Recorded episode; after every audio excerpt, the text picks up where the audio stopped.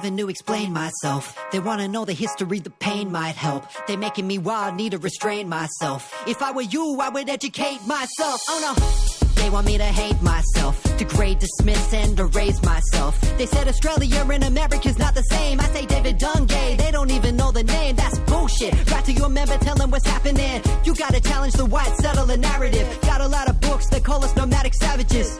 Maybe that's a connection to them attacking us. Government thinking up any other solution. But truth leads to treaty and revolution. Killers acquitted, your silence is killing. Give us your platform so your people can listen. First came the massacres, then came the mission.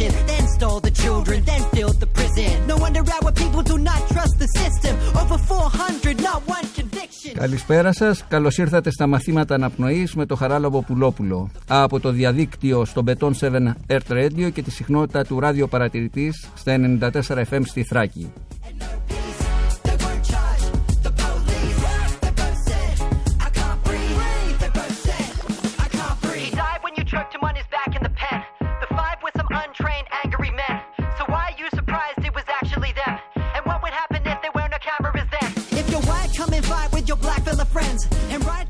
Στα μαθήματα αναπνοής είναι καλεσμένοι άνθρωποι γύρω μας που δυσκολεύονται να αναπνεύσουν, καθώς και εκείνοι που τους βοηθούν να ξαναβρούν την ανάσα τους. Δίνει βήμα για να ακουστούν οι φωνές εκείνων στους οποίους η καταπίεση, η βία και η απόρριψη στερούν το οξυγόνο. Όσο να σφιχτιούν μέσα στο αδιέξοδο τους φόβους και την αγωνία της καθημερινότητας.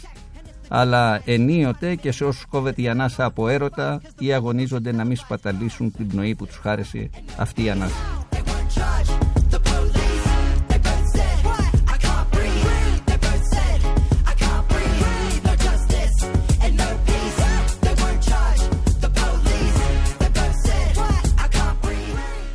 Τον έχω μαζί μας ο Λουκάς Δημητρέλος και στη σημερινή εκπομπή όπως και κάθε εβδομάδα. Γράψτε στο chat της εκπομπής τα σχόλιά σας, ανταλλάξτε απόψεις και εμείς είμαστε δίπλα σας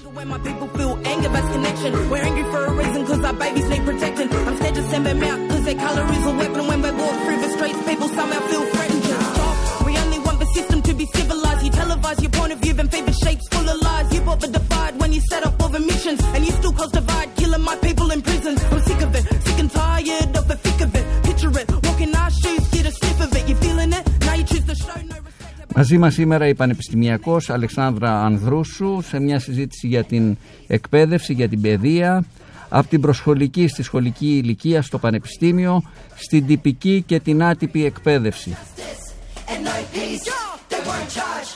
The police, they both said, I can't breathe.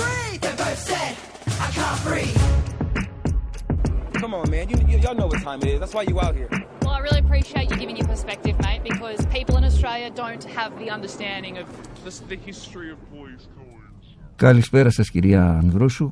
Καλησπέρα σας κύριε Πουλόπουλε. Καλώς, καλώς σε βρήκα και καλώς με βρήκες ε, Αλεξάνδρα. Καλώς σε βρίσκω Μπάμπη.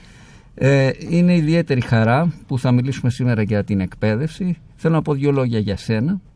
Εκτός από το ότι είσαι καθηγήτρια στο ΕΚΠΑ, στο Πανεπιστήμιο της Αθήνας, στην ε, διδακτική ε, της μεθοδολογίας, δεν, έχει, δεν θα μπω στις λεπτομέρειες γιατί πιθανόν δεν ενδιαφέρουν τους ακροατές. Έχεις δουλέψει πάρα πολύ στα θέματα των δικαιωμάτων του δικαιώματος στην εκπαίδευση. Έχεις δουλέψει με τα παιδιά στη Θράκη, τα μουσουλμανόπαιδα στη Θράκη για να ενταχθούν στην εκπαίδευση. Ε, τα τελευταία χρόνια εκτός από το Πανεπιστήμιο παρεμβαίνεις και στο, στον Ελαιώνα ε, για τα προσφυγόπουλα με μια ομάδα φοιτητών, με ομάδες μάλλον φοιτητών εθελοντών και εσύ ως εθελόντρια. Έχεις ε, γράψει αρκετά βιβλία, εκπαιδευτικά υλικά, έχεις εκπαιδεύσει δασκάλους, καθηγητές, επαγγελματίες. Ωστόσο, θέλω να σε ρωτήσω κάτι αμέσως μετά από ένα μικρό απόσπασμα.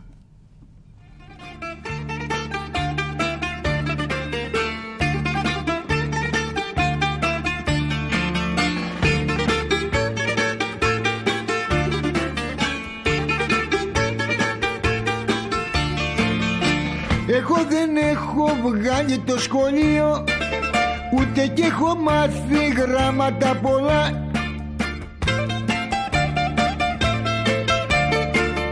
Ξέρω όμως ένα και να κάμουν δύο και πως τα φωνήεντα είναι εφτά.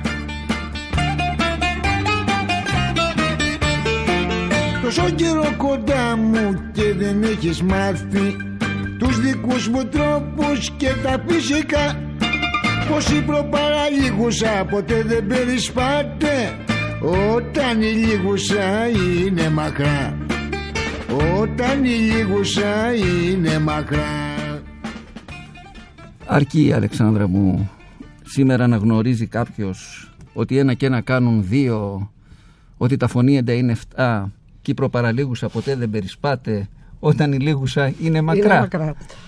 Καταρχήν είναι καταπληκτική εισαγωγή αυτή που έκανες νομίζω για την εκπαίδευση ε, εκτός ότι είναι ένα φοβερό τραγούδι γιατί είναι ακριβώς μία αντίληψη που ταιριάζει πολύ με την αντίληψή μου για την εκπαίδευση. Η εκπαίδευση σήμερα δεν μπορεί να είναι αποκλειστικά και μόνο ένα και ένα κάνουν δύο και η προπαραλίγουσα τονίζεται διαφορετικά ανάλογα με τη λίγουσα. Ε, η εκπαίδευση πρέπει να είναι μία, ένας δρόμος για να βρουν οι άνθρωποι τη δημιουργικότητα που έχουν ήδη μέσα τους. Πρώτον. Και δεύτερον, η εκπαίδευση πρέπει να είναι μία ένα άνοιγμα, μία πρόσβαση στα παιδιά που έχουν περισσότερο ανάγκη την τυπική εκπαίδευση για να ε, αμβληθούν οι κοινωνικές ανισότητες και να μπορέσουν να έχουν ίσα δικαιώματα στην εκπαίδευση όλα τα παιδιά του κόσμου. Νομίζω δηλαδή ότι το ένα και ένα κάνουν δύο ε, το πρόβλημα δεν είναι αν πρέπει να το μάθεις ή δεν πρέπει να το μάθεις. Πρέπει να το μάθεις. Αν και το έχεις μάθει τις περισσότερες φορές, στον δρόμο, στο, στην πλατεία, οπουδήποτε. Ε, πρέπει σίγουρα όλοι να έχουν τη δυνατότητα να έχουν στα χέρια τους ένα χαρτί το οποίο να μπορεί να τους ανταποδώσει μία είσοδο σε μία κοινωνία σε μια κανονικότητα με την καλή έννοια της λέξης και όχι με την τρέχουσα πολιτική έννοια της λέξης ε, και να μπορέσουν με αυτόν τον τρόπο να βρουν δουλειά, να ενταχθούν, να συνεχίσουν τη ζωή τους. με, αυτό που λέω τώρα σημαίνει ότι αυτή τη στιγμή η εκπαίδευση δεν, δεν μπορεί να θεωρούμε ακόμη ότι ο πρωταρχικός της και ο μοναδικός της ρόλος είναι ο γραμματισμός, ο, η είσοδος στην αριθμητική και ούτω καθεξής. Η εκπαίδευση περιλαμβάνει πολύ περισσότερα πράγματα από αυτό και περιλαμβάνει κατά τη γνώμη μου αυτό που είναι και το σπιδότερο την δημιουργία ανθρώπων με κριτική σκέψη και με δημοκρατική συνείδηση. Δηλαδή ανθρώπους που να μπορούν να ζουν στη σημερινή κοινωνία, να δημιουργούν και κυρίως να παλεύουν ενάντια στις αδικίες και στους αποκλισμούς. Η σημερινή πραγματικότητα, και όταν λέω σημερινή μιλάω για τον COVID ας πούμε, είναι πολύ ενδιαφέρον Μπάμπη γιατί βλέπεις ότι άνθρωποι οι οποίοι δεν συζητούσαν για την έννοια της ανισότητας η ανισότητα σήμερα είναι καθημερινή συζήτηση ξαφνικά γιατί τα παιδιά τα περισσότερα και πολύ λογικό δεν έχουν πρόσβαση στην ηλεκτρονική πλατφόρμα του σχολείου, δεν έχουν στο σπίτι τάμπλετ κτλ. κτλ. Δηλαδή μια πανδημία έφερε στο προσκήνιο με τρόπο οδυνηρό, οδυνηρό την πραγματικότητα των σπιτιών των παιδιών. Δηλαδή από πού έρχονται τα παιδιά. Αυτό δεν το συζητάγαμε μέχρι τώρα. Ακριβώς ανέδειξε εννοείς κοινωνικές ανισότητες. Ανέ, ναι, ναι, ανέδειξε ναι. κοινωνικές ανισότητες και ανέδειξε το κοινωνικό ρόλο του σχολείου. Διότι αν το σχολείο δεν είχε κοινωνικό ρόλο, άρα δεν έπρεπε να σκεφτεί από πού έρχομαι, ποια είναι τα βιώματά μου, τι ανάγκες έχω. Θα ήταν πάρα πολύ απλά τα πράγματα. Πατάγαμε ένα κουμπί, θα είχαμε μπροστά μας το λάπτοπ και θα κλείναμε την παραλίγουσα και τα λοιπά και τα λοιπά και το ένα και ένα κάνουμε δύο. Αυτή τη στιγμή νομίζω ότι είναι η πιο κρίσιμη στιγμή και πιο ενδιαφέρουσα στιγμή αν θέλεις με όλο το σεβασμό στους νεκρούς φυσικά δεν το συζητώ αλλά είναι μια ενδιαφέρουσα στιγμή γιατί κληθήκαμε σε όλες τις βαθμίδες της εκπαίδευσης να σκεφτούμε πρώτα απ' όλα τι στόχο έχουμε και δεύτερον και κυριότερον σε ποιους απευθυνόμαστε και τι πρόσβαση τους δίνουμε. Ναι, ωστόσο, ωστόσο αυτό αφορά κάποιες ομάδες αλλά το εκπαιδευτικό σύστημα παραμένει ισοπεδωτικό θα έλεγα. Δηλαδή Ε, υπάρχει ένα, ένα πολύ ωραίο τραγούδι, το Super Trump του 1987, που λέγεται School, το σχολείο, και αναφέρει ότι σε βλέπω που πας στο σχολείο, μην ξεχάσεις τα βιβλία σου, ξέρεις ότι πρέπει να μάθεις το χρυσό κανόνα και ποιος είναι ο χρυσός κανόνας. Ε, να πιάσεις το διάβασμα, να σταματήσεις τα παιχνίδια και να πιάσεις το διάβασμα και λέει να μεγαλώσεις όπως αυτοί, όπως οι μεγάλοι. Δεν θα σε αφήσουν να βγάλεις άκρη. Μην κάνεις αυτό, μην κάνεις το άλλο. Τι προσπαθούν να κάνουν. Να σε κάνουν μόνο καλό παιδί. Για να ακούσουμε λίγο.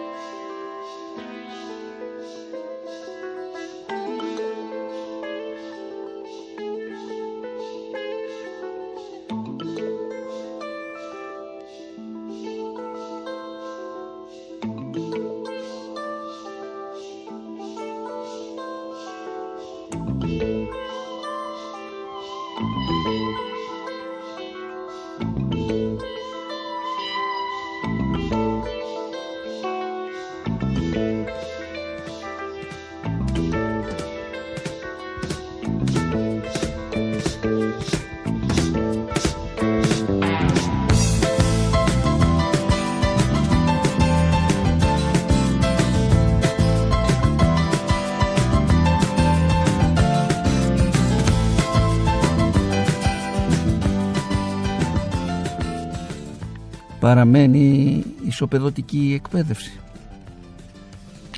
και παραμένει και χειροτερεύει θα σου λέγα διότι ε, έχει αποκτήσει εκτός από τις α- ε, αγκυλώσεις που πάντα είχε που είναι γραφειοκρατικές, θεσμικές ε, καθημερινές τις διδακτικές πρακτικές και ούτω καθεξής ε, έχει χειροτερεύσει γιατί νομίζω στην Ελλάδα, ε, μιλώντας πάντα για την Ελλάδα αυτή τη στιγμή, ε, έχει καταλάβει το χώρο του σχολείου και την ιδέα του σχολείου την έχει καταλάβει η είσοδος στο πανεπιστήμιο, πανελλαδικές εξετάσεις.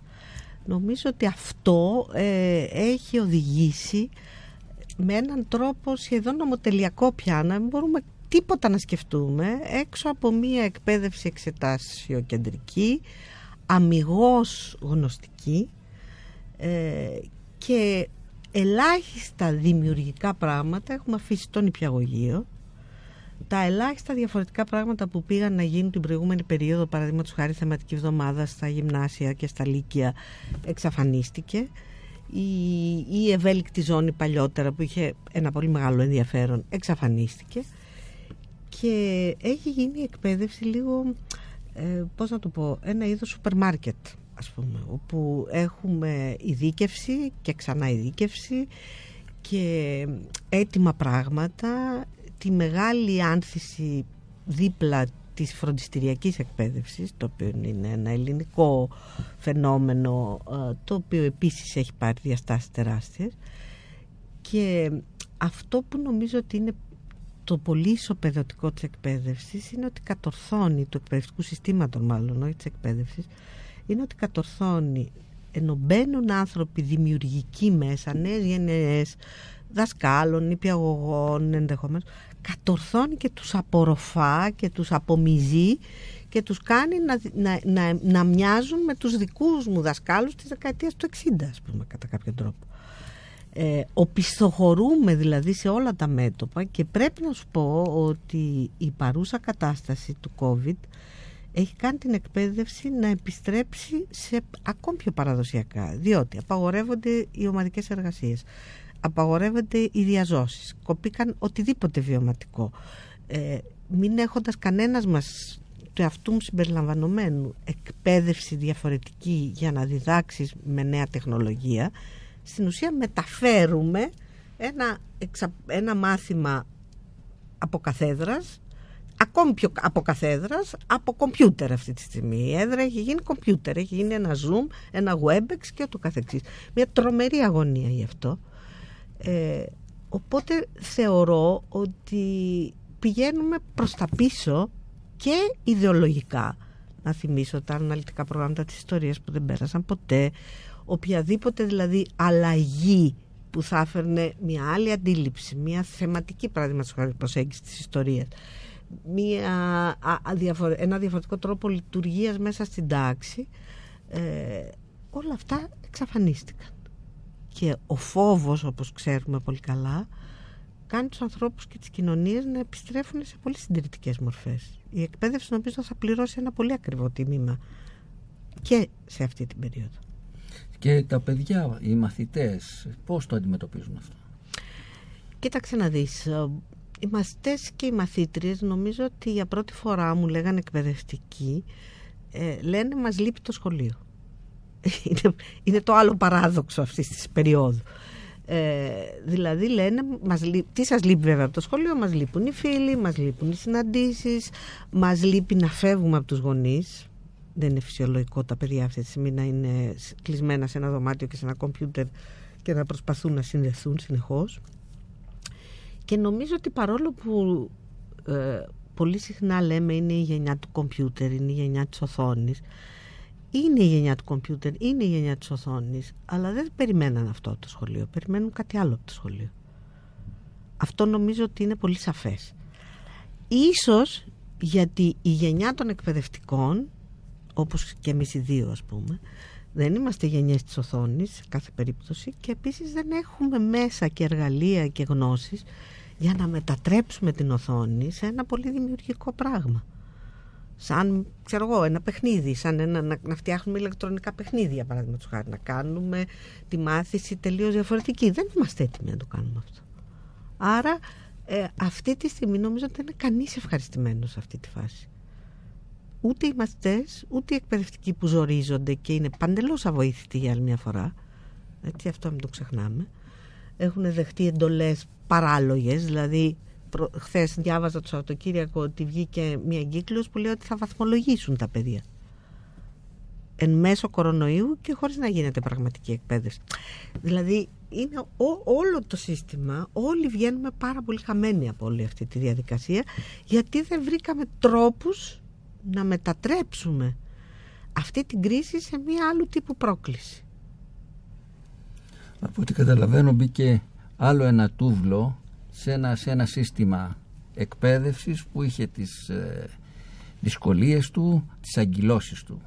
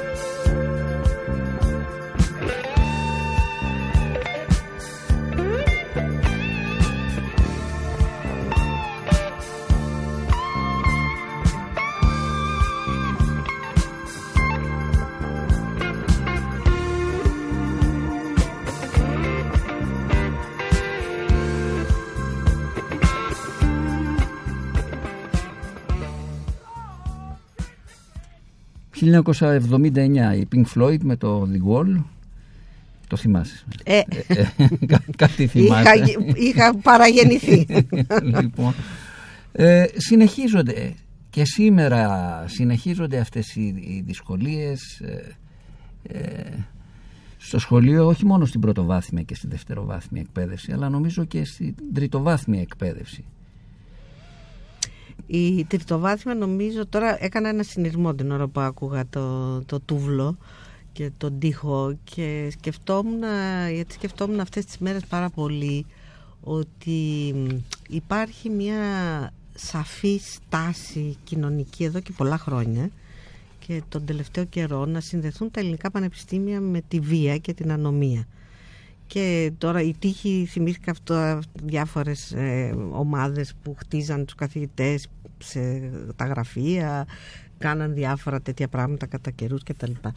Ε, θέλω, να πω, θέλω να πω δύο κουβέντες γι' αυτό. Ε, το Ελληνικό Πανεπιστήμιο δεν είναι από μόνο του παραγωγός βίας και ανομίας. Το Ελληνικό Πανεπιστήμιο αντικατοπτρίζει την ελληνική κοινωνία, τα αδίέξοδά της και πιστεύω ότι πολλές φορές η έννοια της ακαδημαϊκής ελευθερίας που είναι πάρα πολύ σημαντική και νομίζω ότι είναι και η, ο ακρογωνιαίος λίθος της μεταπολιτευτικής μας δημοκρατίας και πρέπει να το προστατεύσουμε με νύχια και με δόντια ε, πολλές φορές προσλαμβάνει στα μάτια διαφόρων μικρών ομάδων έτσι, ε, ένα, ένα σάκο του box ας πούμε κατά κάποιο τρόπο στον οποίο πέφτουν απάνω με όλη τη λύσα, με όλη τη ματέωση, με όλο το θυμό ε, είμαι κάθετα αντίθετη σε όλα αυτά. Δεν υπάρχει καμία αμφιβολία γι' αυτό. Αλλά αυτό ε, δεν μπορεί να αποτελεί τη μοναδική αναφορά στα ελληνικά πανεπιστήμια. Νομίζω ότι στα ελληνικά πανεπιστήμια φαντάζομαι θα συμφωνήσεις γιατί και οι δύο παλεύουμε πολλά χρόνια να αλλάξουμε πράγματα έχουν γίνει τεράστια βήματα Ε, έχουμε μονάδες ακαδημαϊκές από τις θετικές επιστήμες που έχουν τεράστιες επιτυχίες στις κοινωνικές επιστήμες που έχουμε παρεμβάσεις προγράμματα, εκπαιδευτικά υλικά θέλω να πω είναι μια με πάρα πολύ χαλι- χαμηλή χρηματοδότηση και με πάρα πολλές δυσκολίες σε αυτή τη χώρα τα πανεπιστήμια επιτελούν ένα σοβαρότατο ρόλο και ένα σοβαρότατο έργο θα έλεγα. Δεν μπορεί λοιπόν όλα να συνδέονται με τις μειονότητες και τις μειοψηφίες που έχουν ε, κατα, κατά στιγμές εκφράσει έναν θυμό άλλοτε δίκαιο άλλοτε άδικο έτσι. Ε, αλλά είναι ένας θυμός ένας θυμός ή μια, μια προβοκάτσια ή μια πολιτική εκμετάλλευση και αυτά παίζουν έτσι. αλλά δεν μπορεί αυτό να αποτελεί δικαιολογία για να μιλάμε σήμερα για, τα, για αστυνόμευση των πανεπιστημίων κάτι που μου φαίνεται εντελώς παρανοϊκό θυμόμουν προχθές ότι αυτό φέρνει στη μνήμη των παλαιότερων όχι εσύ βέβαια που είσαι νιάτο αλλά άνθρωποι σαν εμένα θυμούνται το σπουδαστικό στη Χούντα ε, δεν γίνεται να γυρίσουμε εκεί.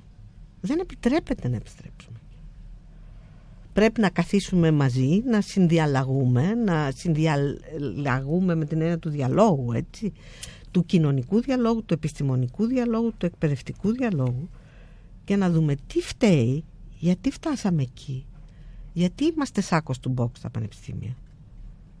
Αλλά και από την άλλη πλευρά γιατί έχουμε νεολαίους τόσο θυμωμένους, τόσο έξαλλους, που η μόνη διέξοδος είναι η βία. Μήπως αυτά που συζητάγαμε λίγο πριν, δηλαδή ένα κλειστό σχολείο, ένα σχολείο αγγυλωμένο, δεν έχει μάθει την έννοια της δημοκρατίας, την αξία της δημοκρατίας, άρα την αξία του διαλόγου, άρα την αξία της διαφωνίας και την αξία της κριτικής σκέψης. Μήπως όλα αυτά είναι ένα κουβάρι; Και εμείς τι κάνουμε στο Πανεπιστήμιο; Κάνουμε, δίνουμε μάχες, φαντάζομαι και εσύ και εγώ και διάφοροι άνθρωποι στα τμήματά μας, για να αλλάξει ο τρόπος που διδάσκουμε στα πανεπιστήμια. Δεν επιτρέπεται πια να έχουμε ακροατήρια 300 ατόμων και από καθέδρες διδασκαλία. Συμφωνώ μαζί σου. Εσύ θίγεις τώρα ένα πολύ σοβαρό θέμα το οποίο απετέλεσε θα έλεγα και τον κεντρικό άξονα της πολιτικής της παρούσας κυβέρνησης η οποία θεώρησε και πριν από τις εκλογές ότι τα πανεπιστήμια είναι χώρος ανομίας και παραβατικότητας και όχι χώρος μάθησης, δημιουργίας, ε, εκπαίδευσης, έρευνας.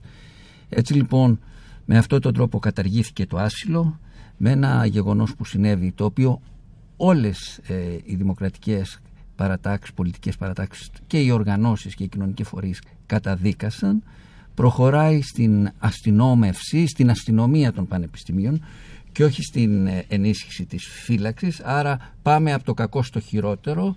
Συνεχίζεται η στοχοποίηση το, το, του πανεπιστημίου ε, χωρίς η κυβέρνηση να λαμβάνει ουσιαστικά υπόψη τις απόψεις των ίδιων των, των πανεπιστημιακών της πανεπιστημιακής κοινότητας και μεταφέρει το βάρος εκτός του πανεπιστημίου εκ, εκτός της ακαδημαϊκής κοινότητας αυτό πράγματι θα δημιουργήσει ένα σοβαρό πρόβλημα πέραν των προβλημάτων που, που ήδη υπάρχουν. Και νομίζω ότι στο Πανεπιστήμιο αυτή τη στιγμή εφαρμόζεται ε, μία τακτική που ολοένα και περισσότερο του ρουφάει θα έλεγα ζωτικό χώρο.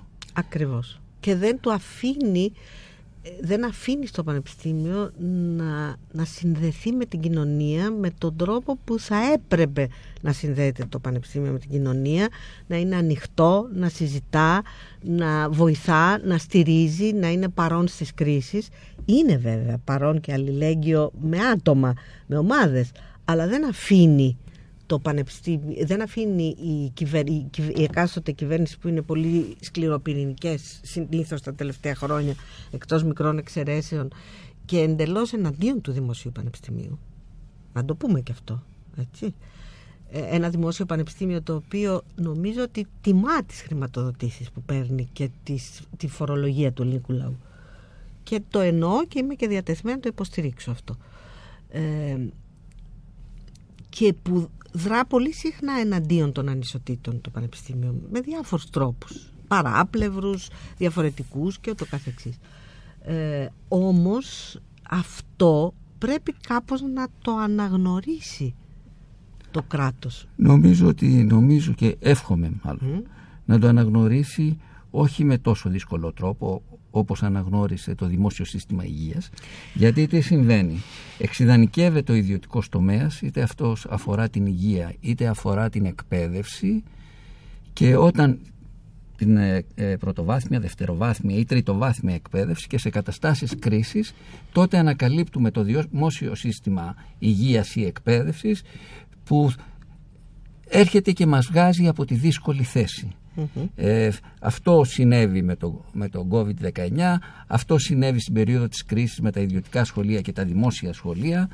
Τώρα έχουμε περάσει στη φάση όπου εξειδανικεύεται το, το πανεπιστήμιο, προβάλλεται το δημόσιο πανεπιστήμιο ως ένας χώρος ε, όπως είπαμε ανομίας και μόνο που είναι, είναι λάθος κόβονται οι προϋπολογισμοί Ακριβώς. αυτό μην το ξεχνάμε ο Κόβεται ο προϋπολογισμός προπολογισμό. Κόβονται οι χρηματοδοτήσεις για την έρευνα. Δυσκολεύονται οι, τα ερευνητικά έργα μέσω του δημόσιου λογιστικού και όλων των προβλημάτων. Έτσι. Ε, και ταυτοχρόνως αρχίζει μια πολύ ωραία υπονόμευση ε, κατά κάποιον τρόπο για να φτιαχτεί ένας χώρος για, την, για τα ιδιωτικά πανεπιστήμια με τον ίδιο τρόπο που έγινε για την υγεία. Και τώρα με πολύ οδυνηρό τρόπο ανακαλύπτουν ότι η ιδιωτική υγεία δεν μπορεί να καλύψει. Ξέρεις, εμένα Τα μου θυμίζει, ζητούμενα. μου θυμίζει Ναι. ένα τραγούδι, το, από τα, Ναι. τα πρώτα πολιτικά τραγούδια του Μικρούτσικου το 1975, Ναι. το, σε ποίηση του, του Μπίρμαν, Ναι. τους έχω βαρεθεί. Μμ. Ε, ας το ακούσουμε από τα υπόγεια ρεύματα.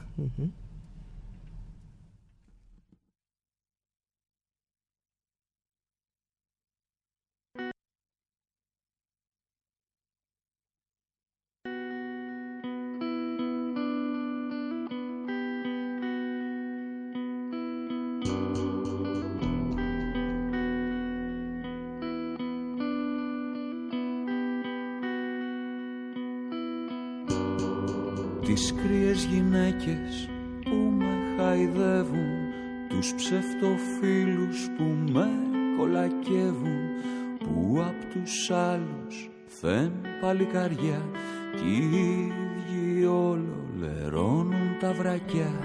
Σ' αυτή την πόλη που στα δυο έχεις σκιστεί Τους έχω βαρεθεί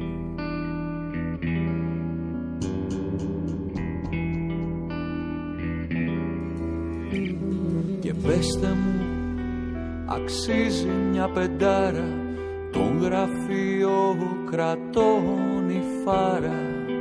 Στην ημεζήλο περισσό Στο σβέρκο του λαού χώρο. Στις ιστορίες το χοντρό το κινητή Την έχω βαρεθεί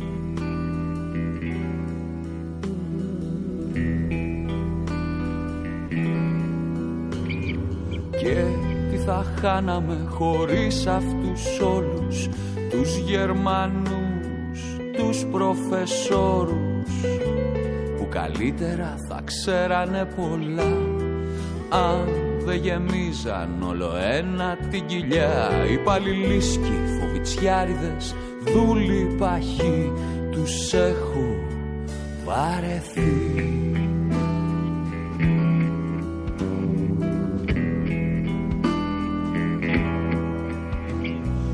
δάσκαλοι της νεολαίας γδαρτάδες κόβουν στα μέτρα τους τους μαθητάδες. Κάθε σημαίας πλαισιώνουν τους ιστούς με ιδεώδεις υποτακτικούς που είναι στο μυαλό νοθροί μα οι πακόοι έχουν περισσεί τους έχω βαρεθεί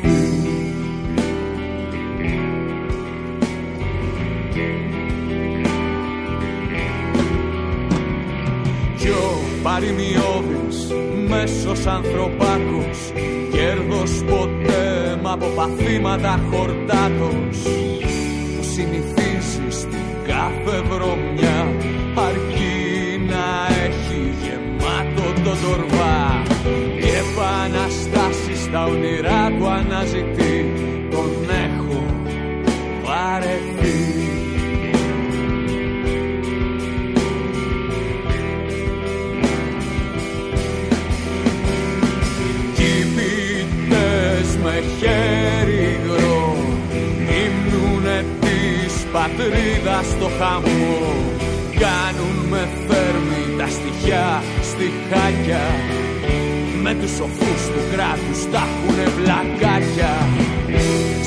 σαν χέλια γλιώδικα έχουν πουληθεί τους έχω συγχαθεί Αλεξάνδρα, από το 1997 ε, ήσουν μέλος της Επιστημονικής Επιτροπής που έτρεχε το πρόγραμμα για την εκπαίδευση των παιδιών της μουσουλμανικής μειονότητας στη Θράκη. Ήταν μια παρέμβαση σύγχρονη, συστηματική, επιστημονική. Θέλω να μου πεις δύο λόγια για αυτή σου την εμπειρία. Ε, νομίζω ότι είναι μία από τις σπουδαιότερες εμπειρίες της ζωής μου, θα έλεγα. Και νομίζω ότι ήταν και ένα δεύτερο σχολείο, πανεπιστήμιο, διδακτορικό, μεταδιδακτορικό που πέρασα σε χρόνο ταχύτητας ε, φοβερό. Κοίταξε, νομίζω ότι ήταν, μια, ήταν ένα εσωτερικό και εξωτερικό ταξίδι ταυτοχρόνως. Ε, με έκανε να ανακαλύψω τα δικά μου όρια, τα δικά μου στερεότυπα, τις δικές μου δυσκολίες και μου έδωσε τη δυνατότητα αυτό το πρόγραμμα και η συνεργασία με τόσους α, ανθρώπους σημαντικούς, κατοχυρωμένους όπως η Άννα Εφραγκουδάκη που ήταν η πρώτη υπεύθυνη, η Θαλία Δραγώνα στη συνέχεια, η Νέλια Σκούνη, η Ευπλεξουσάκη, με όλους αυτούς ήμουνα μαζί αυτά τα χρόνια και πάρα πολλούς άλλους ανθρώπους. Και κατορθώσαμε νομίζω να κάνουμε κάτι που σχετίζεται και με αυτό που λέγαμε πριν. Δηλαδή να κάνουμε την επιστημονική γνώση μας κοινωνική παρέμβαση. Να σεβαστούμε τη φωνή των ανθρώπων των ε, ανθρώπων ειδικά της μειονότητας που ήταν και παραμένουν σε πολύ μεγάλο βαθμό δυστυχώς οι άνθρωποι δεύτερης κατηγορίας κατά στιγμές έτσι, δεν έχουν πρόσβαση σε πολλά πράγματα ακόμη ισότιμοι.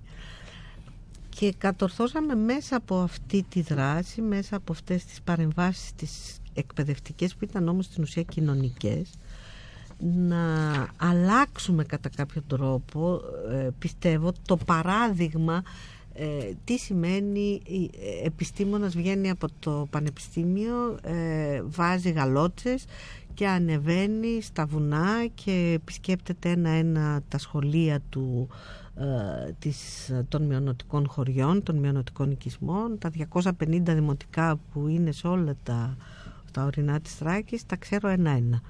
Τα έχω περπατήσει, τα έχω βρει με χιόνι, τα έχω βρει με καύσωνα, τα έχω βρει σε όλες τις συνθήκες και θεωρώ ότι αυτή η, αυτό το πρόγραμμα και τα παράγωγά του δηλαδή το εκπαιδευτικό του υλικό, η δουλειά που έγινε με τους εκπαιδευτικούς, η δουλειά που έγινε με τις κινητές μονάδες που πηγαίναμε σε όλα τα χωριά και κάναμε μάθηματα, απογεύματα, η δουλειά που έγινε με γυναίκες, έδειξε ε, ότι η εκπαίδευση μπορεί να είναι καταρχήν η μη τυπική εκπαίδευση, η εκ, εκτός σχολικού χρόνου εκπαίδευση να δουλεύει για την τυπική, δηλαδή να συνδέει, να, να φροντίζει την έννοια της ένταξης και της κοινωνικής δικαιοσύνης κατά κάποιο τρόπο, έτσι, και να δουλεύει σεβόμενη τις ταυτότητες των ανθρώπων, τον τρόπο που αυτό προσδιορίζονται και ταυτοχρόνως να τους ενδυναμώνει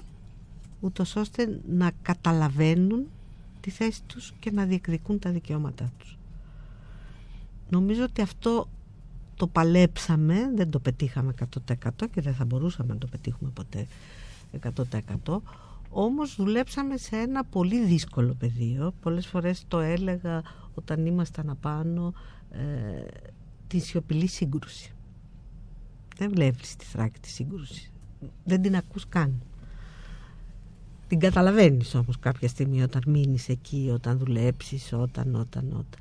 Αυτό νομίζω ότι είναι πολύ σημαντικό να το, να το δούμε, να το ακούσουμε, να το καταλάβουμε και να πιστέψουμε ότι μπορούν να γίνουν πολλά πράγματα όταν φυσικά υπάρχει συλλογική δουλειά, όταν υπάρχει διαθεσιμότητα των ανθρώπων, όταν υπάρχει ανοιχτότητα και όταν υπάρχει και επιστημονική γνώση προφανώς πίσω από όλο αυτό. Έτσι, γιατί αυτά δεν γίνονται χωρίς να ξέρεις τι πας να κάνεις. Αυτό μου θυμίζει τώρα η σιωπηλή σύγκρουση, την ανοιχτή σύγκρουση που υπάρχει στην τουρκια Όπως ξέρεις υπάρχει ένα γκρουπ καλλιτεχνών, το, το γκρουπ Yorum, που είναι υποδιωγμών, τους έχουν απαγορευτεί συναυλίες, τους έκλεισαν το πολιτιστικό κέντρο όπου δίδασκαν μουσική, όπου έκαναν διάφορες εκδηλώσεις. Τρία μέλη της ομάδας έχουν φύγει από τη ζωή μετά από απεργία πείνας. Κάποια άλλα βρίσκονται στην εξορία και κάποια άλλα στη φυλακή. Ας ακούσουμε τους Group Room.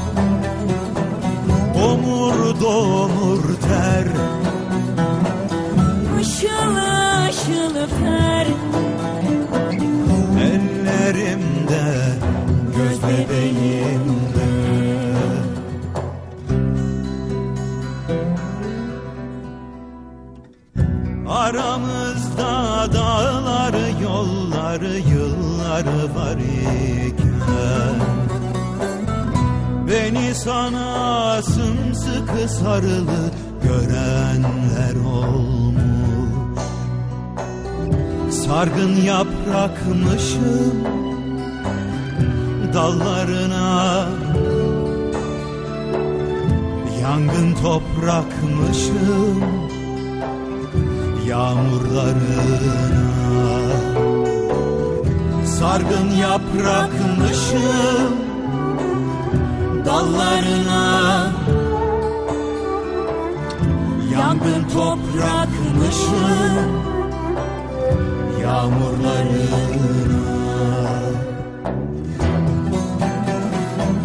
Türkü olmuşsun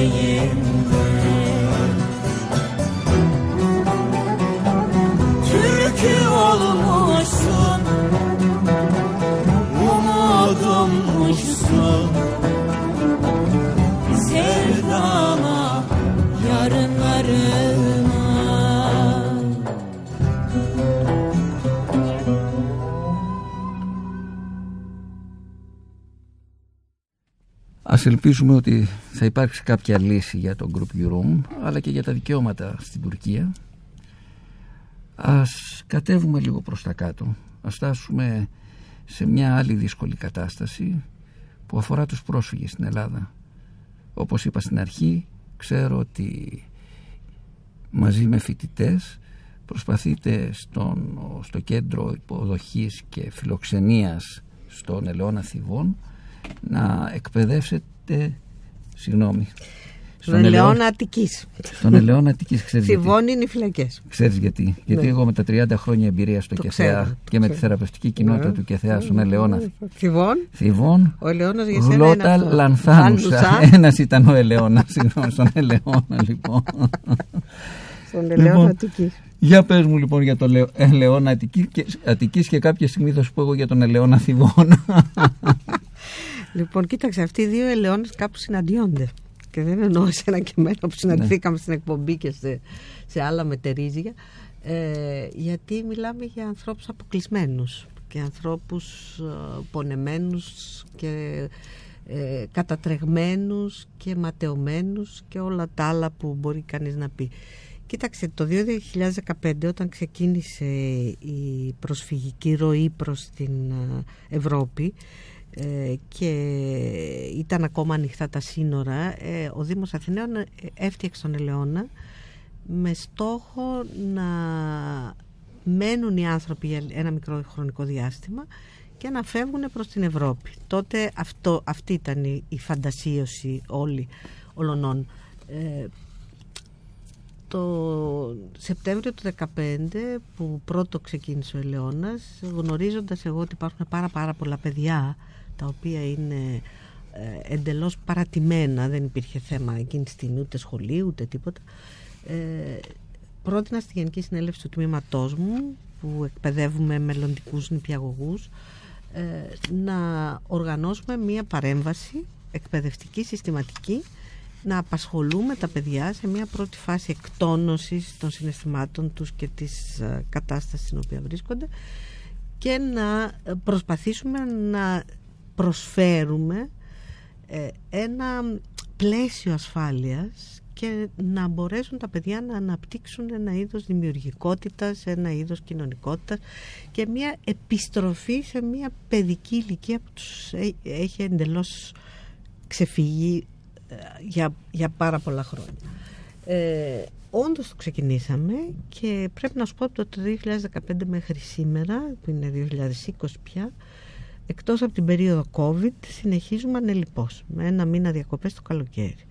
Είμαστε μια ομάδα που ονομαζόμαστε ομάδα αλληλεγγύης του τμήματός μου. Ε, έχουμε πάρει το όνομα Σαματοσάββατα πάμε δηλαδή και κάνουμε Σαματά τα Σάββατα αλλά κάνουμε και άλλες μέρες. Ε, και σε διαφορετικές φάσεις έχουμε δράσει διαφορετικά ανάλογα με το πλαίσιο. Όταν κλείσαν δηλαδή τα σύνορα αρχίσαμε να οργανώνουμε λίγο μία μη τυπική διαδικασία εκπαίδευσης αυτών των παιδιών.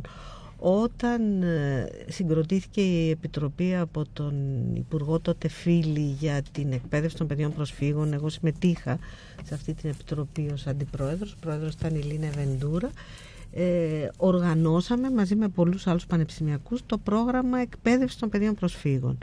Όταν λοιπόν τα παιδιά μπήκαν στο σχολείο ε, το 16 πια, τον Οκτώβριο του 16, οι φοιτητές και οι φοιτητριές μου διευκόλυναν στην, στον Ελαιώνα τα παιδιά να μπουν στα σχολεία και να κάνουν αυτή τη μετάβαση στην αρχική.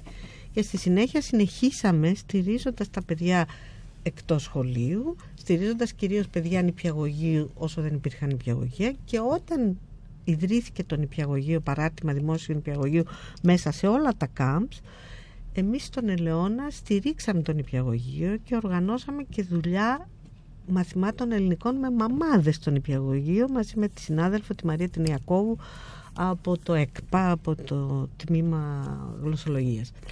Ε, οργανώσαμε δηλαδή όλα αυτά τα χρόνια και οργανώνουμε μία δουλειά συστηματικής παρέμβασης ε, εκπαιδευτικής, παιδαγωγικής και έτσι εκπαιδεύονται οι φοιτητές σε μία, μέσα με μιας διαδικασίας έρευνας δράσης να λειτουργούν ως κριτική παιδαγωγή δηλαδή ως άνθρωποι που δεν έχουν μόνο γνωστικό στόχο αλλά έχουν στόχο κοινωνικό, ε, χειραφετικό, ενδυναμωτικό για τα παιδιά και τους ενήλικες. Αυτή η δράση ε, έχει τροφοδοτήσει πάρα πολύ το τμήμα και εμέ, εμένα προσωπικά μπορώ να σου πω αλλά δεν, είναι, δεν είμαι εγώ το, το κρίσιμο. Έχει τροφοδοτήσει όμως μία ε, δουλειά εκπαίδευσης των μελλοντικών εκπαιδευτικών μέσα από τέτοιες διεργασίες. Και αυτό έχει περάσει μέσα από τα μαθήματα, μέσα από συνέδριο που έχουν οργανώσει οι διευθυντές και έρχονται και μιλάνε και έχει φτιάξει, ξέρεις, μία αλυσίδα ανθρώπων, μία, ένα δίκτυο ανθρώπων που έχει αρχίσει και μιλάει και ενδιαφέρεται τελείως διαφορετικά για αυτά τα ζητήματα. Ε, είναι πάρα πολύ δύσκολη η εκπαίδευση των παιδιών προσφύγων. Είναι νομίζω από τα πιο δύσκολα πράγματα που έχω συναντήσει στην καριέρα μου και αυτό γιατί δεν είναι απλώς παιδιά που έχουν φτάσει στην Ελλάδα όπως έφτασαν οι μετανάστες, τα παιδιά των μεταναστών του 90 στην Ελλάδα.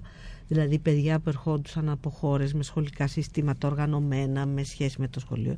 Αλλά είναι παιδιά που φτάνουν εκτός σχολείου, χωρίς καμία γλωσσική εμπειρία, έχοντας ανάγκες παιδιών, αλλά δεξιότητες ενηλίκων.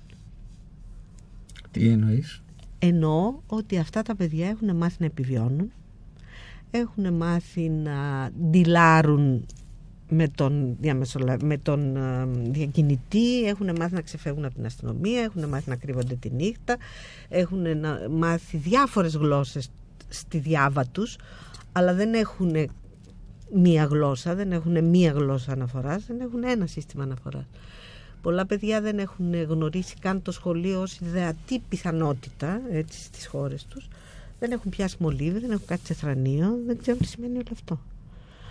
Ε, αυτό μοιάζει πάρα πολύ νομίζω με συνθήκες που είναι στις, σε κοινότητες που ζουν ε, μακριά από κεντρικό ευρωπαϊκές αντιλήψεις ας πούμε και αμερικανικές αντιλήψεις για την εκπαίδευση ε, άρα συναντάς εκεί πάρα πολλοί θεωρίες όπως του Φρέιρε όπως δουλειές που έχουν γίνει στη Βραζιλία με παιδιά του δρόμου ε, μοιάζει πάρα πολύ αυτό με Ναι. αυτή τη συνθήκη ε, και νομίζω ότι αυτό είναι μια ετερότητα με την οποία δεν έχουμε εξοικειωθεί ε, δεν είχαμε καθόλου εξοικειωθεί στην Ελλάδα. Δηλαδή να μην ξέρουν ελληνικά, να μην μπορούν, να μην ξέρουν τι θα πει σχολείο, να μην έχουν σαφή προσδοκία από το σχολείο και να μην ξέρουν και που, να μην έχουν αύριο περίπου. Έτσι είναι Αλεξάνδρα μου. Ο- Είναι τα παιδιά της επιβίωσης ε, από τη φρίκη του πολέμου, της καταστροφής. Είναι παιδιά που μεγάλωσαν πρόωρα με πολλά τραύματα. Ας ε, ελπίσουμε και ας επενδύσουμε σε αυτό που λέμε ψυχική ανθεκτικότητα. Είναι παιδιά που και το σύστημα ε, δεν, τους- δεν τα δέχεται εύκολα και εννοώ το εκπαιδευτικό σύστημα. Καθόλου πολύ, εύκολα. πολύ δε περισσότερο αυτή την περίοδο.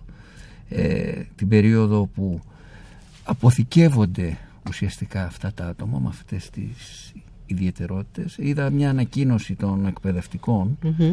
που εργάζονται σε camps Μμμ. προσφύγων και, και μεταναστών που, που κρούν τον κόδωνα του κινδύνου, έτσι δεν είναι; Ακριβώς. Και ήθελα να πω εδώ ότι είπες να ε, βασιστούμε και να ποντάρουμε στην ψυχική ανθεκτικότητα των ανθρώπων και των... Πρέπει όμως να στηρίξουμε και να βρούμε τρόπους να ενισχύσουμε αυτή την ψυχική ανθεκτικότητα όχι μόνο των προσφύγων αλλά και των εκπαιδευτικών που δουλεύουν μαζί τους.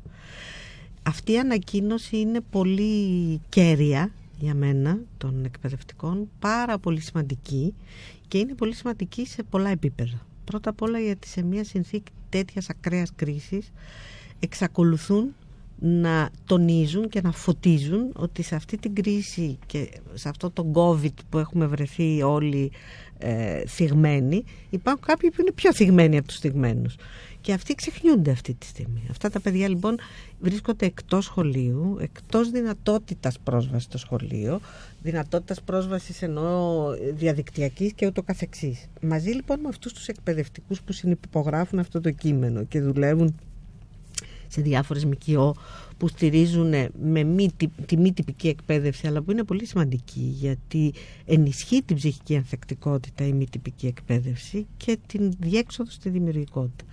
Παλεύουν μαζί τους οι συντονιστές εκπαίδευσης προσφύγων στους οποίους άλλωστε αναφέρονται που είναι αυτό που η Επιτροπή μας τότε είχε προτείνει και είχε κάνει δεκτό το Υπουργείο που είναι μια, ένας καταπληκτικός καινοτομικός ρόλος ε, και είναι εκπαιδευτικοί που επιθύμησαν να πάνε να δουλέψουν σε κάμπς και να λειτουργήσουν ως διαμεσολαβητές ανάμεσα στις οικογένειες, στο σχολείο και στην κοινωνία ευρύτερα. Αυτοί λοιπόν οι άνθρωποι που κάνουν μια δουλειά συγκλονιστική και έχουν αποκτήσει και μια τεχνογνωσία φοβερή ε, που δεν την είχε η ελληνική εκπαίδευση ε, αυτοί λοιπόν οι άνθρωποι μαζί με τους εκπαιδευτικούς παλεύουν αυτή τη στιγμή να κρατήσουν ζωντανή τη σχέση με το σχολείο. Γιατί αυτά τα παιδιά δεν φτιάξουν σχέση με το σχολείο δεν μπορούμε να συζητάμε να μάθουν το 1, 2, 3 που είπαμε στην αρχή, την παραλίγουσα και την προπαραλίγουσα και που τονίζεται, έτσι. Ωστόσο ε, όμως το σχολείο τους είναι απολύτως απαραίτητο. Είναι απαραίτητο, αλλά στο σχολείο συναντάνε πάρα πολλά προβλήματα.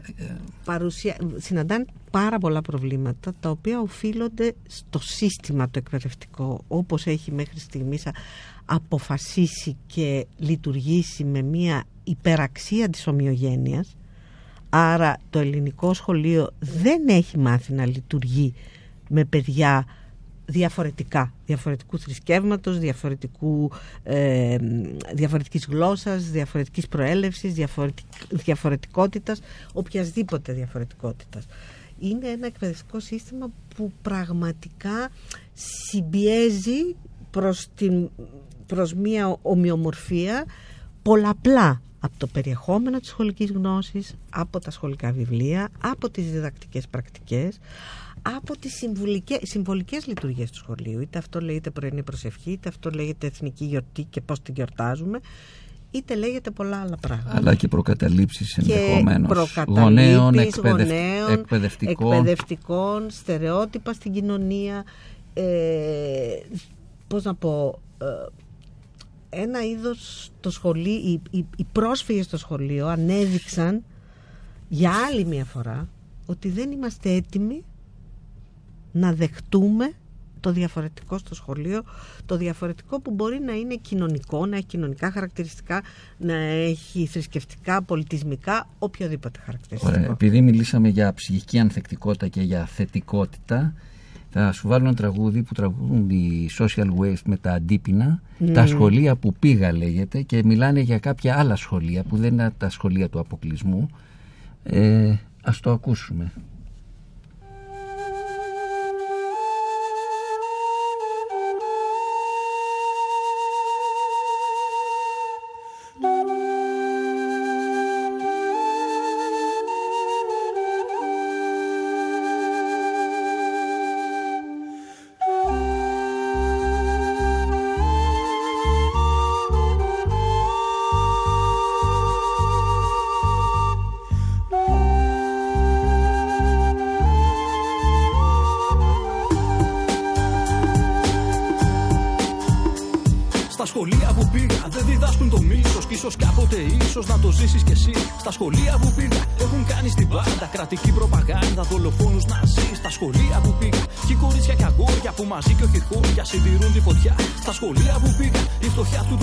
Σε κοιτάζουν φως μου με καθάρια ματιά.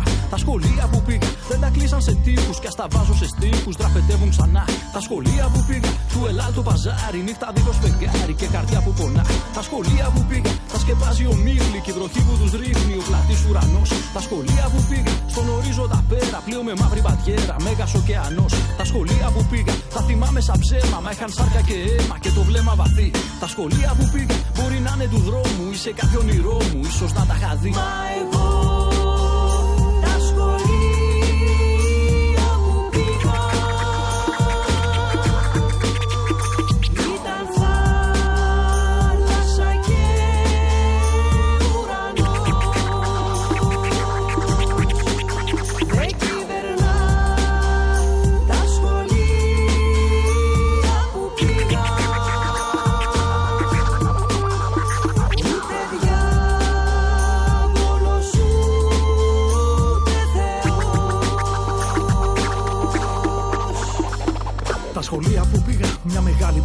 Από μπροστά αστυνομία και από πίσω να ζει. Τα σχολεία που πήγα, όταν κάτω φτιαγμένα. Οριζόντια με μένα, είμαστε όλοι μαζί. Τα σχολεία που πήγα, δασκαλέρα οι τέχνες. Μου διδάξανε τέχνες να μιλάσω στο κουρ. Στα σχολεία που πήγα, είδα αλληλεγγύη. Οι ξένοι ήταν εκεί, φίλοι με τους τροτούς. Στα σχολεία που πήγα, μου είπανε την αλήθεια για το αντάρτη τα στήθια. Και στην πρώτη γραμμή, στα σχολεία που πήγα, μου είπανε τους χαφιέδε, τους ξεπένουν λακέδες. Μελανιού ποταμί. Τα σχολεία που πήγα, δωρεάν και δημόσια. Όχι πλουσίων συμπόσια, λαϊκές γειτονιές. Τα σχολεία που πήγα, δίχως κάγκελα είναι. Χόρδες σκέψου και γίνε, κριτικές κοντιλιές. Τα σχολεία που πήγα, δίχως τέλος ταξίδι. Παιδικό ένα παιχνίδι, μες στη μνήμη μου λες. Τα σχολεία που πήγα, τα έχω κάνει πηξίδα. Και στο σώμα μου απάνω, χαραγμένες γραμμές.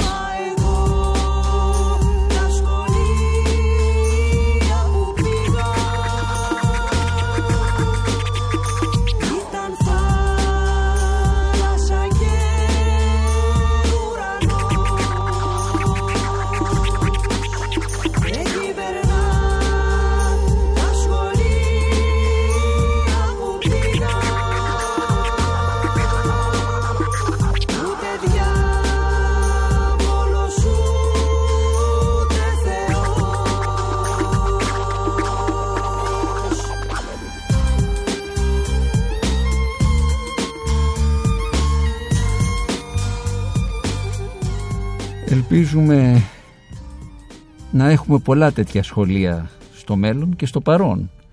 Αλεξάνδρα μου, χάρηκα πολύ που ήσουν μαζί μας σήμερα. Δεν ξέρω πώς θα ήθελες να κλείσει αυτή η εκπομπή. Θα ήθελα να σκεφτώ ένα σύνθημα «Η φαντασία στην εξουσία» να το μετατρέψω «Η φαντασία και η δημιουργία στο σχολείο». Αυτό θα ήταν ε, μια ευχή, να δω τα σχολεία να ανθίζουν, ε, να δω τη συνύπαρξη να υπάρχει, δηλαδή να φανταστούμε ότι σε 10 χρόνια θα ξαναμιλάμε εσύ και εγώ, εγώ με το τσάι μου, εσύ δεν ξέρουμε τι και θα λέμε ότι κοίτα να δεις μετά από 10 χρόνια έχουμε παιδιά προσφύγων που έχουν φτάσει στο πανεπιστήμιο, που έχουν μπει, που έχουν αλλάξει, που έχουν βρει τη ζωή τους και που η ιστορία της Χρυσής Αυγής θα είναι ένα σκοτεινό παρελθόν που έχει για πάντα τελειώσει. Ας ελπίζουμε και ας ελπίζουμε πολύ σύντομα να ανοίξουν τα σχολεία, τα παιδιά να ξαναβρούν την σχολική κοινότητα και να γίνουν καλύτερα από ό,τι ήταν. Και οι εκπαιδευτικοί μαζί τους. Εγώ σε ευχαριστώ πολύ για όλο αυτό. Καλή δύναμη. Γεια σας. Καλή δύναμη.